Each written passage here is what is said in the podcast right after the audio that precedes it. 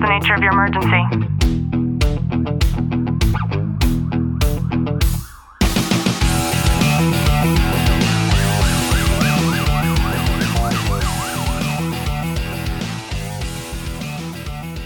Welcome back to the Tactical Living Podcast. I'm your host, Ashlie Walton, joined by Detective Walton. Clint, how are you? I'm good.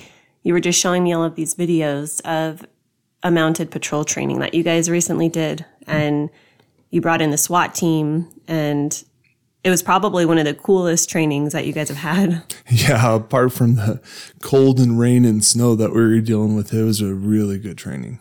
Yeah, that looks fun. In today's episode, I wanted to talk about something that I don't think any of us have even heard of or even considered before, and that is the Golem effect and why parents, spouses, and employers need to know about it. So just sit back, relax, and enjoy today's content. I read a post, and it was one of those where somebody posts a question and then they take the answer from Twitter that's like the best answer, and then they paste the two alongside one another. So it looks like that question goes best with that answer. You know what I mean? Uh-huh. And the question was, what was the biggest thing that you learned when joining the workforce? You know, and that's a really good question. It's there's so much that I've learned overall, but I think re- responsibility overall is is probably the most key to that because you have to show up to work on time. You have to be there the entire day and and it's just that responsibility throughout your life that was established. Yeah, and I think that would be a common response. But the one that got pulled up in terms of the best response was a gentleman who said the thing that nobody is supposed to say. And here he said that workers get punished with more work because of the bad workers. and that's very true. I, I thought that thought was that. so true. Mm-hmm. And it reminded me of the Golem effect. I don't remember where I picked this up, but if you're not familiar, it's a psychological phenomenon. And basically, there are lower expectations placed upon individuals, either by the supervisors or even parents, or even on the individual themselves. And then that leads to poorer performance by the individual. So it, go- it goes in tandem with this answer, meaning that if you have Clint and he's a, a solid worker, but you have John and John just sucks, right? He's the guy nobody wants to be partnered up with, then everybody is going to already know that about John. And maybe there's been repercussions, right? Maybe he's been talked to by his supervisors before. But there's always those two dichotomies within the workplace.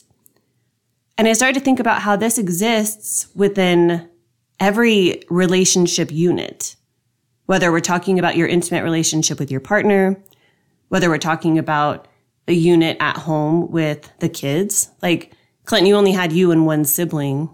I have mm-hmm. five brothers. But in using this example, I'm thinking about how there were certain expectations placed on each of us that perhaps weren't quite equal. Yeah, and I and as soon as you say that, I was the John of between me and my brother where I got away with not having to do as much and and because I had allergies and asthma and all this and my brother still to this day harps on it that he was punished with all the extra yard work and all the extra work around the house where I just got away with it cuz I was the baby. And I think we've talked about this before when it comes to the workplace. And I had argued the importance of doing your job well, but not over exceeding the expectations of your job analysis. Mm-hmm.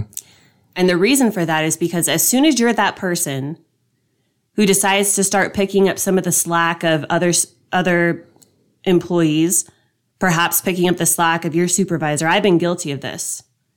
I was performing in many capacities the the work criteria of that of a physician when it was not only against the law, hmm. it was not only not my responsibility, right? I shouldn't have been reading x-rays and then making my own judgments on referrals and things like that.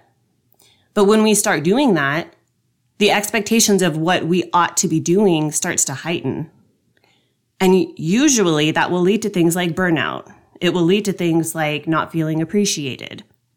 Because the accommodations that come on the backside of that aren't typically the rewards that one should receive in terms of things monetarily or even praise and things like that. And I think that's a really important component when we flip it around on the other side and we actualize the low expectations that we place on individuals and how low performing they will be because of it. You know, and and it's something that I think with any career you have that that kind of same relationship and and and I'm definitely guilty of it. Like I take on way too much work. It's easier for me just to say, "Okay, I'll do it." I don't feel like I can sit here and argue with this person and say, "Get it done, get it done, get it done," or I could just spend 10 minutes and do it myself. But then that becomes a common practice and the only person I'm hurting with that is myself. Yeah, it doesn't give other people a chance to build on initiative, a chance to grow, and a chance to learn. So when you think of it in that aspect, it's really a disservice to those that we're working with. But pulling this into the relationship or into the marriage, I think all too often we get comfortable with the expectations that have naturally been created, in particular in a long term relationship, that it becomes almost this paradigm of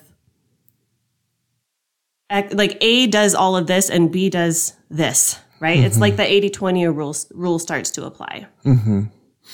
And, and yeah, and in long term relationships and work relationships, like it, it's true in ev- absolutely everything that we do on a daily basis. And it's trying to figure out that balance. So one person doesn't take on too much of that burden.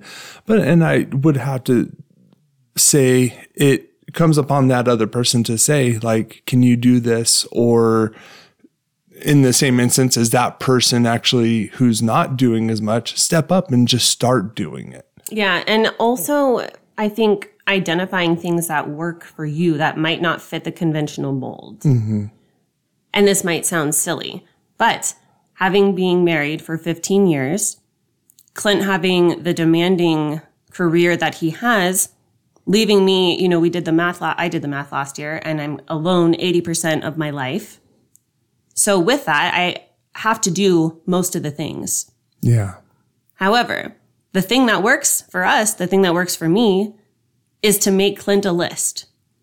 Clint is very tired in what little time that he has when he is home.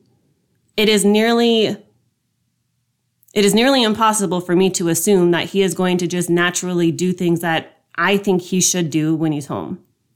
So the way to combat the angst of that is to pretend like I'm a mother and to make Clint a chore list. And no matter how silly that might sound, and I don't mean it in a demeaning way, if I make a list, 100%, if Clint sees that list sitting on the counter, he will execute on every single one of those items.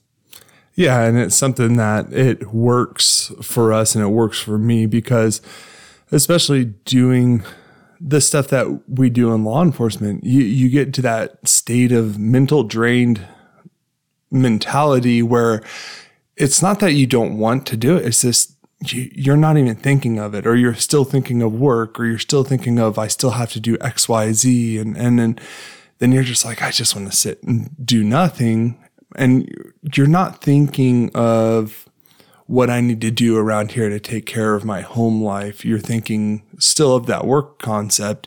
And it's important to get out of that mindset.